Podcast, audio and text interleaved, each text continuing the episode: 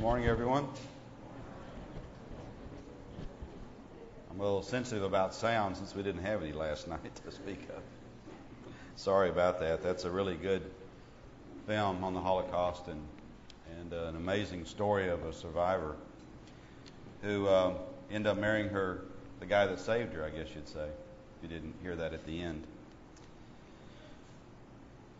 Today we're going to look at Zionism, but first we need to get through some of the calamities that uh, happened to Israel in the first century as Christ had prophesied, and principally the events of AD 70. Uh, tomorrow, and this in a way of housekeeping, I guess you'd say, uh, we're going to look at modern Israel. And if you've noticed in your handout, or probably haven't, there's a few blank slides towards the end of the class. And uh, that was on purpose. Um, what I'd like for you to do, if you haven't given me a card with a comment, is to use your index cards, assuming you haven't used them for Brother Tommy's class uh, or Brother Jay's class. Uh, and uh, I'd like to I'd like to have this question answered. And that question is: Since 1948 and the time of the establishment of this new nation of Israel, what, in your opinion, has been the, the greatest witness of God by Israel? Since 1948 until today, what is the greatest witness of the nation of Israel for God?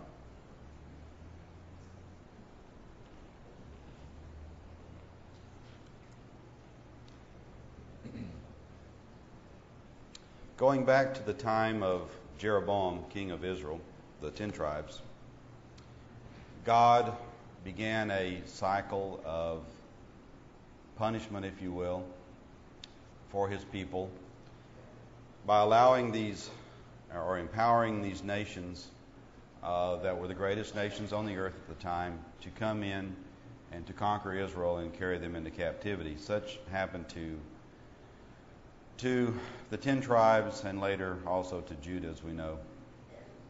And they were carried off to Babylon.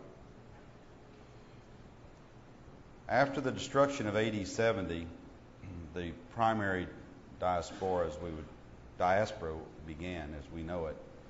The Jews were already in the Roman habitable; they were in the empire, and they had become significant citizens in the empire and were given certain uh, amount of rights. They were allowed to have synagogues, as we know, and um, uh, were were really significant uh, businessmen uh, and traders within the within the Roman uh, world. And they could openly discuss their faith, Judaism, and uh, in the society, and were acceptable. But with the continuous rebellious nature of the Jews in Israel, in, in, in the land of Palestine, if you will, they, uh, they began to take a very dim attitude of the Jews.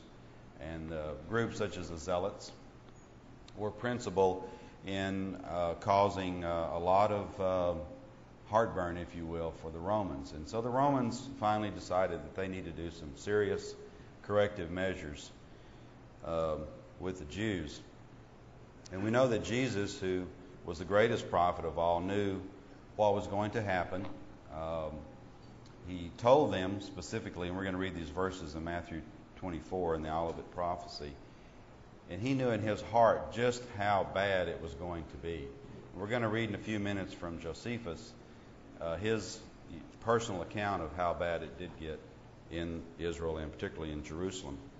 Let's go to Matthew 24 and, and read these verses in the Olivet prophecy this morning to set this stage.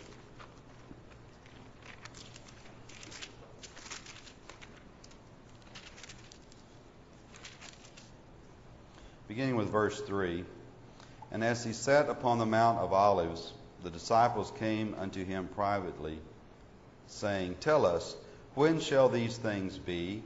And what shall be the sign of thy coming and of the end of the world? And Jesus answered and said unto them, Take heed that no man deceive you. For many shall come in my name, saying, I am Christ, and shall deceive many. And ye shall hear of wars and rumors of wars. See that ye be not troubled. For all these things must come to pass, but the end is not yet. For nation shall rise against nation, and kingdoms against kingdom. And there shall be famines and pestilences and earthquakes in divers places. All these are the beginning of sorrows. Then shall they deliver you up to, the, to be afflicted, and shall kill you, and ye shall be hated of all nations for my name's sake. And then shall many be offended and shall betray one another, and shall hate one another. And many false prophets shall rise, and shall deceive many. And because iniquity shall abound, the love of many shall wax cold. But he that shall endure unto the end, the same shall be saved. And this gospel of the kingdom shall be preached in all the world for a witness unto all nations, and then shall the end come. When ye shall see the abomination of desolation spoken of by Daniel the prophet stand in the holy place, for whoso readeth, let him understand. Then let them which be in Judea flee to the mountains. Let him that is in the housetop not come down to take anything out of his house. Neither let him which is in the fields return back to take his clothes. And woe unto them that are with child, to them that give suck in those days. But pray ye that your flight be not in winter, neither on the Sabbath day. For then shall great tribulation, such as was not since the beginning of the world to this time, no, nor ever shall be. And except these days be shortened, there shall no flesh be saved, but for the elect's sake these days shall be shortened. Then if any man shall say to you, Lo, here is Christ, or there, believe it not. For there shall arise false Christs and false prophets, and shall show great signs and wonders, insomuch that if it were possible, they shall deceive the very elect. Behold, I have told you before. Wherefore, if they they shall say unto you, Behold, he is in the desert, go not forth. Behold, he is in secret chambers, believe it not. For as a lightning cometh out of the east and shineth even unto the west, so shall also the coming of the Son of Man be. For, who, for wheresoever the carcass is, there the eagles will gather together. Let get this little message out of the picture. So, kind of in, in, summary or in paraphrase of the things that, that Jesus foretold in this uh, very uh, emphatic prophecy, not one stone shall be left upon another that shall not be thrown down. Principally, this is a reference, of course, to the temple, and we're going to look at the final uh, fulfillment of that in uh, AD 135 in a minute. Wars and commotions. Nation will rise against nation, and kingdom against kingdom. Great earthquakes, famines and pestilences, fearful sights, great signs from heaven, brought before kings and rulers for my name's sake. They will put some of you to death, betray even by parents and brothers, relatives and friends. You will be hated for all you will be hated by all for my name's sake. When you see Jerusalem surrounded by armies, then know that desolation is near. Let those who are in Judea flee to the mountains great distress in the land and wrath upon his, this people. Jerusalem will be trampled down by the Gentiles until the times of the Gentiles be fulfilled. As the prophecy delivered to Israel through Moses predicted, the people of God saw the righteous judgments executed severely in AD 70. Just as Jesus foretold in the Olivet prophecy, Jerusalem was given over to the Romans. Probably a million died, and many were taken into captivity. The last symbol of Jewish pride, Masada, fell to the Romans after a two year siege. Now, I want to read this reference in Leviticus, and then I'll read from Josephus about those events of AD 70. Leviticus chapter 26, verses 27 through 32.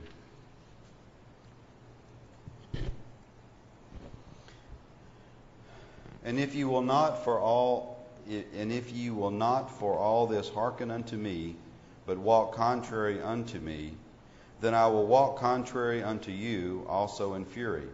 And I, even I, will chastise you seven times for your sins. And ye shall eat the flesh of your sons, and the flesh of your daughters shall ye eat. And I will destroy your high places, and cut down your images, and cast your carcasses upon the carcass of your idols, and my soul shall abhor you. And I will make your cities waste, and bring your sanctuaries unto desolation, and I will not smell the savor of your sweet odors. And I will bring the land unto desolation, and your enemies which dwell therein, shall be astonished at it.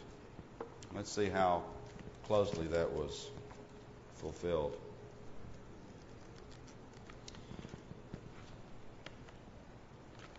This is from the Jewish War, the writings of Josephus. After a desert march from Egypt, Titus arrived at Caesarea, where he organized his forces.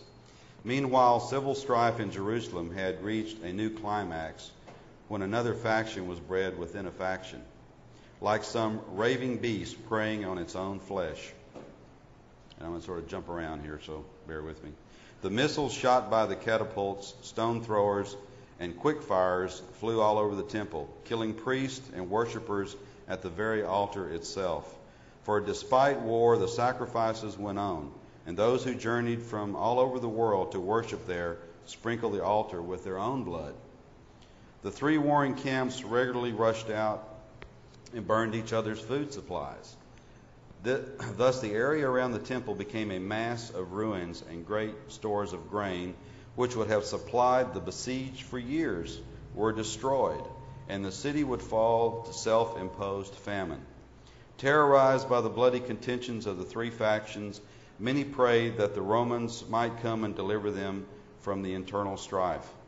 There was no other hope of escape, since the three parties, disagreeing on everything else, united in putting to death any who favored peace with Rome. The most merciful man, probably, in this whole event was Titus. Titus walked around and, and looked what the Jews were doing to themselves in Jerusalem killing their own people, destroying their food supplies. Heaps of dead bodies were around. And, and, he, and he was quoted as saying, God, this is not my doing. The Jews were doing it to themselves. and God predicted would happen.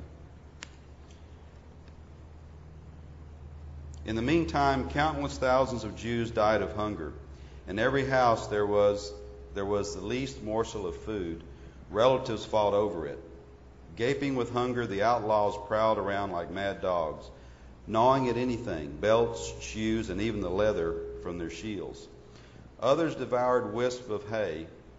And then there was the incredible horror of Mary of Bethezuba.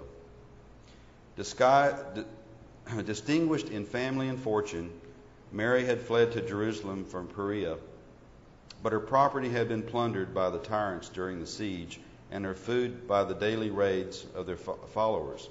Maddened by hunger, she seized the infant at her breast and said, Poor baby, why should I preserve you for war, famine, and rebellion? Come,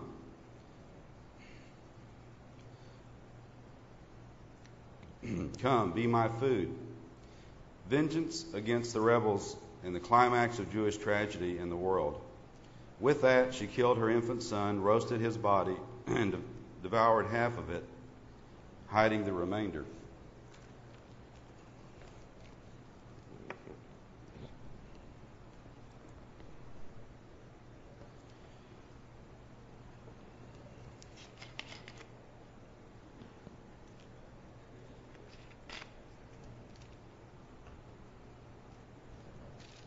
The Bible student must wonder if the words of the book of Deuteronomy rang in the ears, the ears of those who survived the great calamities of AD 70.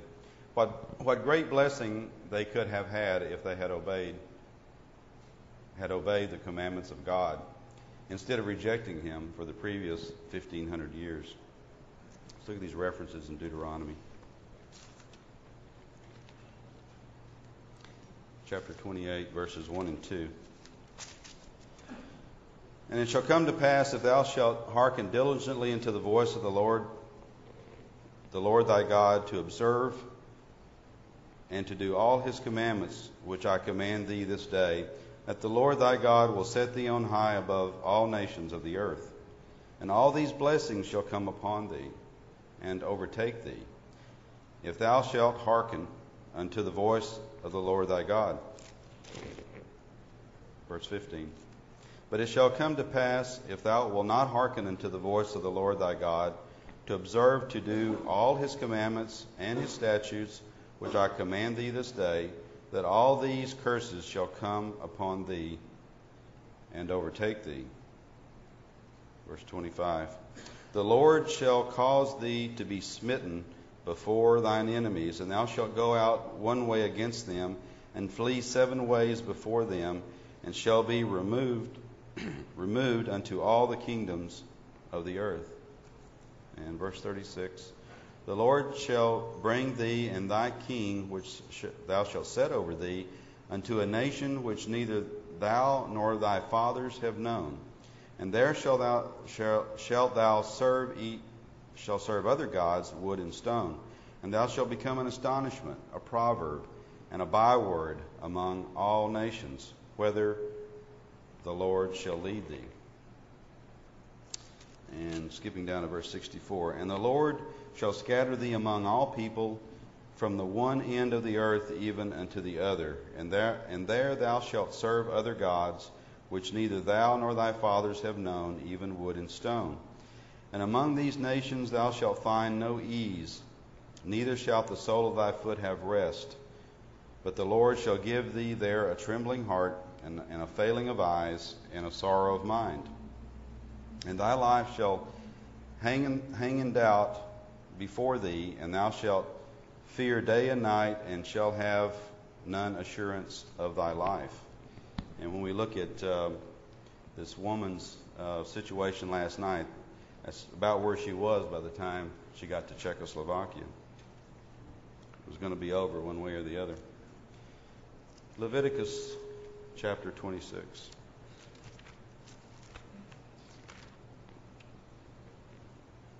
Verse 23. And if you will not not be reformed by me by these things, but will walk contrary unto me, then I will also walk contrary unto you, and will punish you yet seven times for your sins. You know, the word seven is a complete number. And I think they have pretty much been completely punished for their sins. Going back to the first century, after the Bar Kokhba revolt, and this was those that remnant that survived uh, Jerusalem and Masada in AD 70. The Romans, under Emperor Hadrian, decided to disconnect the Jew from Jerusalem. He had the Temple Mount razed and plowed. I think he also scattered salt, if I remember right, on the on the land. Jews were forbidden from living in Jerusalem under the Hadrian edict, and a Roman city, Aelia Capitolina, was built over the ruins of the city. The Romans replaced the Jews with Arabs and Syrians, which was not an uncommon practice for these conquering nations. The Jewish people have migrated to many countries over the centuries, but remain strangers and pilgrims. The places they have been allowed to stay have turned into the greatest places of persecution. They survive by using the talents given them by God. And this is one. Let's look at Deuteronomy 8. This is probably the main talent that they have. Verses 11 through 18, Deuteronomy chapter 8. Beware that thou forget not the Lord thy God in keeping his commandments and his judgments and his statutes, which I command thee this day. Then thine heart be lift, then thine heart be lifted up, and thou forget the Lord thy God, which brought thee forth out of the land of Egypt from the house of bondage, who led thee through the through that great and terrible wilderness, wherein were fiery fiery serpents and scorpions, and a drought where there was no water who brought thee forth water out of the rock of flint, who fed thee in the wilderness with manna, which thy fathers knew not, that he might humble thee, and that he might prove thee to do good, to do thee good at thy latter end. And thou say in thine heart, My power and the might of mine, of mine hand hath gotten me this wealth. But thou shalt remember the Lord thy God, for it is he that giveth thee power to get wealth, that he may establish his covenant which he sware unto thy fathers as it is as it is this day. And this attribute, this talent, uh, this ability to to succeed in, in business and trade and to gather wealth and to spoil in, in, in, a, in a roundabout way spoil the nations wherein they lived which is one of the main reasons for the turmoil that they received. so throughout the uh, the last 2,000 years, they've seen much uh, scattering and much turmoil, um, and their identity is still there. The scattering from AD 70, um, of course, this is just generally a summary. We know the events of the of the Crusades, around 1,000. Uh, in Germany in England in France,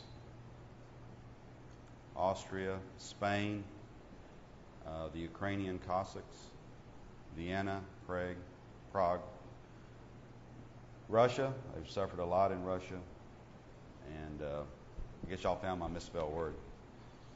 If you looked in your handout, Holocaust. Although the Jewish people have been scattered throughout the earth, they have always believed the land promised to Abraham would be theirs. A serious movement began in Eastern Europe in the early to mid 19th century. In 1861, the Zion Society was formed. And in Poland, the Lovers of Zion movement began. In 1856, the Sultan of Turkey, remember they, the land was under the Ottoman Turkish uh, rule at that time. um, the Sultan of Turkey formally rescinded the Edict of Hadrian, which had lasted since AD 135. So, for these some 1700 years, uh, the forbidding of the Jews to live in or around Jerusalem. And so they could, they could legally live in Jerusalem again uh, by, the, uh, by the provision of the Turks. And some minor uh, colonization then began to occur in Palestine. Part of the success of the movement to colonize the land of Israel by Jews was due to the monetary support from very unique sources. Wealthy Jewish Europeans, such as the Rothschilds, which were both in England and France, Montefiores, and others, even Christadelphians, who were following the uh, the, the, writings and the, and the, words of Brother Thomas uh, realized the significant uh, significance of the Jews and that their their place remained in God's plan and purpose. But just some examples: the Jewish Free Society, uh, 40 million per year. The Boston Federation, um, on down. There's 7,000 other independent Jewish foundations, which have just huge uh, treasure chests of money that they've they've used to to bolster and support uh, this effort of the recolonization of Palestine. 1999, the CJF and the United Jewish Appeal. All these I know we've heard in our own times. I want to look at the um, Brother Collier's definition of Zionism. I don't know if it's the best definition, but it's probably pretty appropriate. this is in the book I mentioned yesterday Israel, Land, and People of Destiny by Brother Collier. Zionism is not a religion, but was first of all a national movement to establish a Jewish national home and then an independent Jewish state. There are religious Zionists, but the majority are secular, socialist, or revisionist seeing it is, it is as a political movement. There is opposition to Zionism by a few of the small ultra religious groups who object to a secular state. They take the view that the formation of a Jewish state ought to await the coming of Messiah, when a truly theocratic state would fulfill their hopes. With the formation of the state, Zionism has become a movement to give financial help to the state and its citizens. Even Zionism is associated with money. That's the point that he's making here. A man named Herzl, Theodore Herzl, was very significant in beginning this movement in earnest. And by his efforts in, in 1897 was the first Zionist Congress. And then began settlements uh, uh, to be made in Israel um, to start this fulfillment of God's prophecy and the regathering of his people. And um, interesting enough, Herzl died at a young age of 45. In 1905, there was a renewed um, uh, persecution of the Jews in Russia, and that probably uh, sent uh, around 40,000 uh, Jews and sort of bolstered this uh, immigration effort uh, to the land. and then there was other other significant events.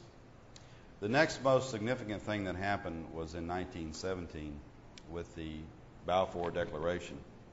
And most of you are familiar with this and, and the significance of it, but I want to read read about that as well.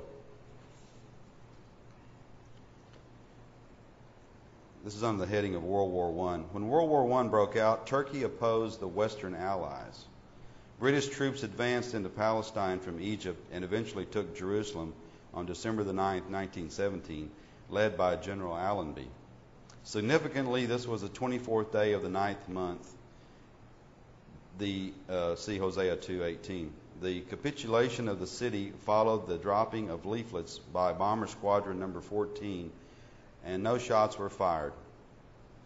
Later, a Christadelphian wrote to the general asking him if he knew if he knew that his action was a fulfillment of Bible prophecy, that is Isaiah 31 and 5. He replied to the effect that he, he knew he was doing the right thing. He knew he was doing the right thing, but he did not know about Bible prophecy. Regarding the Balfour Declaration, during the war, Britain had to run had run into difficulties in the making of high explosive. Dr. Chaim Weizmann, a Russian Jew living in England, was a brilliant chemist. He developed a better way of making acetone vital to the production of explosives. For this practical contribution to the war effort, he was asked by Lord Balfour what he would appreciate as a reward. In reply, he, he explained the concept of Zionism and asked for Palestine for his people. On November the 2nd, 1917, before, before Britain had been given the Palestine mandate, Lord Balfour wrote the now famous Balfour Declaration in the form of a letter to Lord Rothschild, a foremost Zionist leader. His Majesty's government view with favor the establishment in Palestine of a national home for the Jewish people and will use their best endeavors to facilitate the achievement of this object. It being clearly understood that nothing shall be done which may prejudice the civil and religious rights of existing non Jewish communities in Palestine or the rights and political status enjoyed by Jews in any country. And we know as, as a result, uh, this led eventually to the establishment of the Jewish state, in 1948. so, because of, of the hand of God, not the will of man, did the fulfillment of these prophecies for the regathering of, of Israel to the land were accomplished by people who didn't even know that they were doing God's will in the process. then we have the UN resolution number 181 in 1947 regarding Israel. the British mandate over Palestine shall terminate no later than August 1, 1948. Secondly, a Jewish state shall be established no later than February 1948. It actually happened in May. Independent Jewish and Arab states and the, and the special international regime for the city of Jerusalem not later than uh, October 1, 1948. There were 33 votes in favor, 13 against, and 10 abstentions. Israel became a state. May 14th, 1948, and that's Ben Gurion standing up there. The beginnings of the preparation for the gra- regrafting of Israel into the olive tree and the reconnection to the Abrahamic promises was in 1948. Just as deity had promised, he regathered the people into the pleasant land, as he called it, to prepare them. Let's look at Ezekiel 37.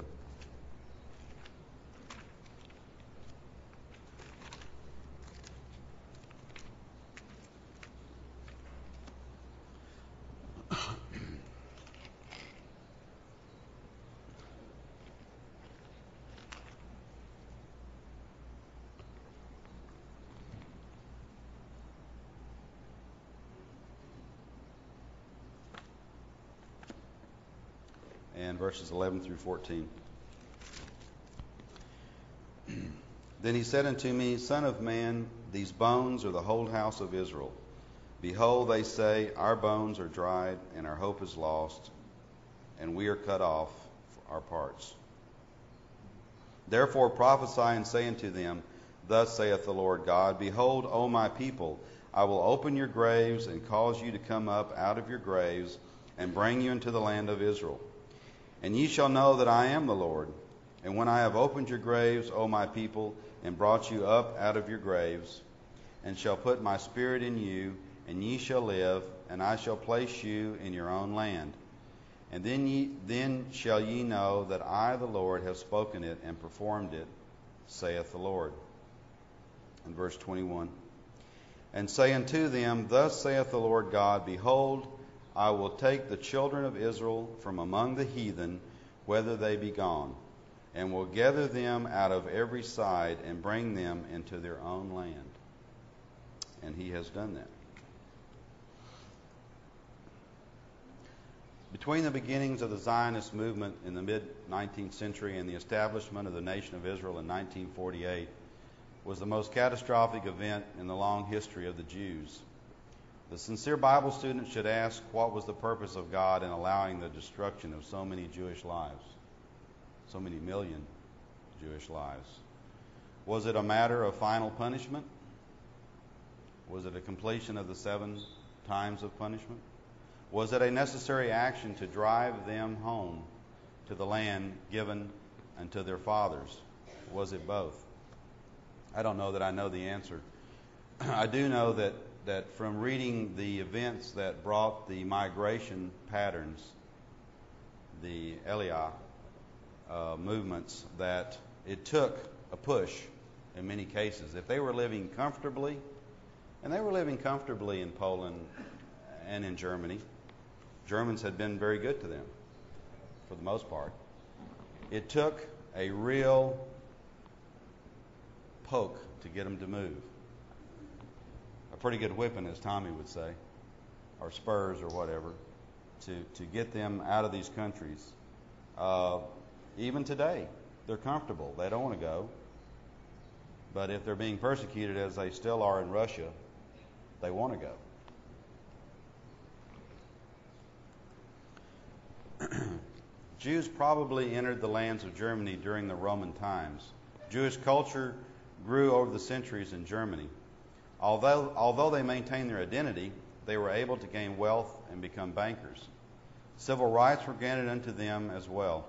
The troubles began during World War I when the Kaiser tried to please both the Pope, who wanted a papal state in Palestine, and the Jews, to whom he promised Jerusalem. The stage was set for Adolf Hitler to poison the minds of the German people. So the Kaiser uh, he was trying to play both sides, you might say, against the middle. He he knew that he wanted to please these wealthy uh, Jews who had become such a dominant part of society uh, and kind of give them what they wanted, but he also wanted to to make the Pope happy and give him what he wanted. And uh, so it it uh, it created this uh, pressure base for the people to be um, uh, resentful of the Jews and to begin uh, the greatest anti Semitic action of all time. And we read there in Deuteronomy 8 And ye shall remember the Lord your God, for it is he who gives you power to get wealth, that he may establish his covenant which he swore to your fathers, as in this day. and Deuteronomy 15 and 6. For the Lord your God will bless you just as he promised you. You shall lend to many nations, but you shall not borrow. You shall reign over many nations, but they shall not reign over you. The most emphatic expression of the punishments of God upon Israel was attempted, the attempted genocide of Nazi Germany under Hitler. Just as Daniel the prophet stated, God does use the basis of men to do his will. God empowered Adolf Hitler to perform the judgments upon Jews in Germany, Poland, and other areas. And we didn't read this reference in Daniel uh, in our last class, so let's read it today. I think we're all from, pretty pretty familiar with it. and Daniel even recognized this in the Babylonian time, which was the, the great kingdom of that day. Daniel 2 and 20. Daniel answered and said, Blessed be the name of God forever and ever, for wisdom and might are his. And he changeth the times and the seasons. He removeth kings and setteth up kings. He giveth wisdom unto the wise and knowledge unto them that know understanding. He revealeth the deep and secret things. He knoweth what is in darkness, and the light dwelleth in him. He sets up the worst people on this earth to do his will. He empowers them. He gives them power over his own people to do his will. And that's what he did with this man, Hitler. Hitler moved from Austria to Munich in 1913 to avoid conscription into the army. And he had some uh, interesting obsessions which affected his writing hand, as we'll notice in a moment. But he was definitely anti Semitic. He may have had Jewish blood, but he was definitely anti Semitic.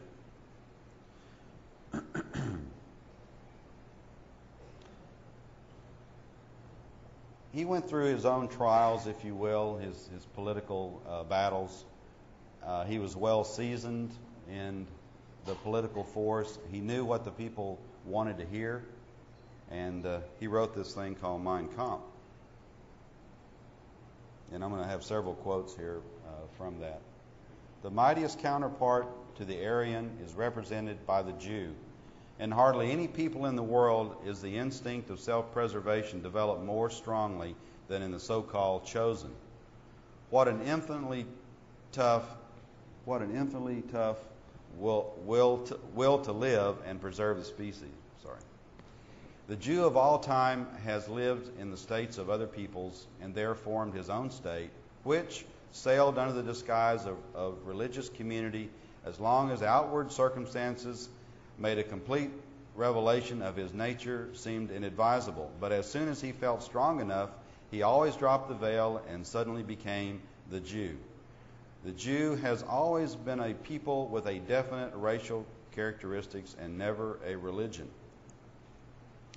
His blood sucking tyranny becomes so great that ex- excesses against him occur. Now the Jew begins to reveal his true qualities.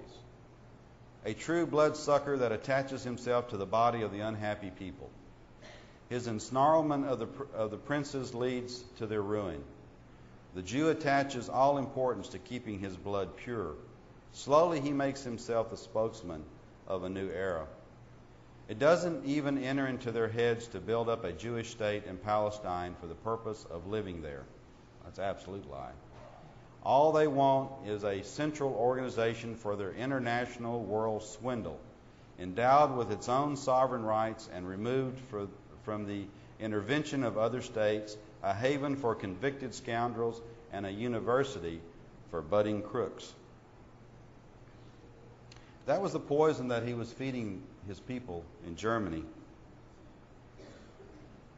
against the Jewish people. The nationalism and hate perpetrated by Hitler poisoned the people of Germany and fascinated and facilitated the ge- genocide he wanted to advance the Aryan race. Thus was the judgment of God carried out by this vessel of God. Let's go back to Leviticus 26. You know, when you look at the life of, of this woman that we listened, tried to listen to last night, you know, they, they were living normal lives, just like we do. Had families, and she had a brother and a mother and dad, and you know, they had a good family unit. And uh, there was many more just like them, and their lives were totally stopped, dead in their tracks, by this man. Leviticus 26:14. But if you will not hearken unto me and will not do all these commandments, and if you shall despise my statutes, or if your soul abhor my judgments, so that you will not do all my commandments, but that you break my covenant, I also will do this unto you. I will even appoint over you terror, consumption, and the burning awe, and shall consume the eyes, and cause sorrow of heart, and ye shall sow your seed in vain, for your enemies shall eat it. And I will set my face against you, and ye shall be slain before your enemies. They that hate you shall reign over you, and ye shall flee when none pursueth you. And if you will not yet for all this hearken unto me, then I will punish you seven times more for your sins. The tragedy of World War II and Nazi Germany made the dream of life in Israel a fact of survival. The Jews realized they would never be accepted as a people in the nations of the world. So their energies and their money focused on the reestablishment of Israel and Palestine as their homeland. God blessed Jewish scientists with the ability to advance nations. And this is an interesting aside. Um, and this is brought out in this same book. but these, um, these Jewish men, uh, women also, for that matter, have been so blessed with talents, uh, even beyond this ability for wealth. Uh, knowledge in physics, in chemistry. I mean, look what it did for uh, for uh, Chaim Weizmann, and brought us brought the Balfour Declaration. German scientists were awarded a third of the Nobel prizes from 1901 to 1933. These are just a number of the of the accolades for um, these men so blessed by God. This fellow right here was pretty fantastic in what he knew, Albert Einstein. in 1948, Israel was established as a nation that began to witness the support of God, generated generated great faith in believers all over the world as a great fulfillment of Bible prophecy. Let's look at Amos chapter 9.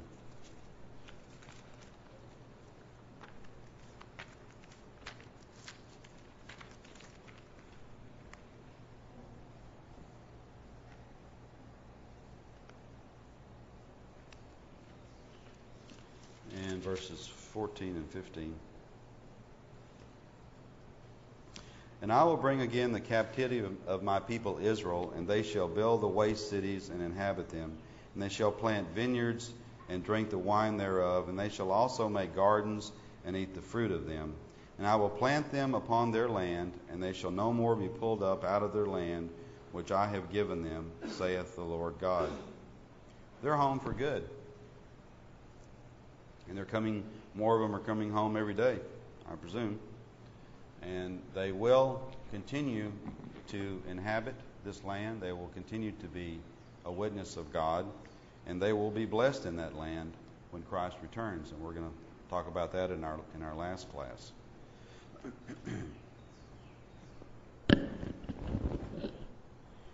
Before we end today, I wanted to read uh, an article out of the Economist. Sort of interesting. Uh, comment, I guess, on, on the way people look at Israel. Uh, the Economist is a magazine that talks about the world in general, and there's a lot of information about everything going on in the world. But they always have a section on the Mid East. And uh, this is entitled uh, Dear God. Dear God, address unknown. The undeliverable mail section of the Israeli Postal Authority is uh, is conscious. Every year, it delivers hundreds of letters addressed to God. Though they usually contain very little information about the recipient's exact whereabouts, Letters come from every corner of the world at all times of the year, but God's pen pals are most zealous before religious holidays such as Christmas or Yom Kippur. Letters with a sender's address are sent back. The rest are delivered to the western or wailing wall in Jerusalem. Care of the chief rabbi to be inserted into the holy wall's cracks. You know, people put notes and prayers, they roll them up and put them in the cracks of the, of the walls, I understand. If a writer appears not to be Jewish, his missive is forwarded to the Ministry of Religious Affairs. Our task is to deliver mail, says uh, Yitzhak Rabinia, a postal spokesman. Most letters contain praise, requests, or complaints. My beloved God, I cannot live without you, writes a supplicant. Everything is going wrong in my life, complains another, but you must know that already. Children ask for better marks at school, the sick for good health, while lonely hearts pray for love. Some ask for help or forgiveness. I cheated in my math exam and I have a big overdraft at the bank. A teacher in Hong Kong sent a whole batch from 20 of his students. Be patient, however, mail to God is delivered only once or twice a year. If you're in a hurry, turn to B E Z E Q, Israel's telecom firm, which has a dedicated fax line to God. Probably has an email address, but it doesn't say it here. And has just opened uh, an email account for those wishing to speed up heavenly connections. So, send letters to God, care of Israel. We'll conclude with that. Thank you.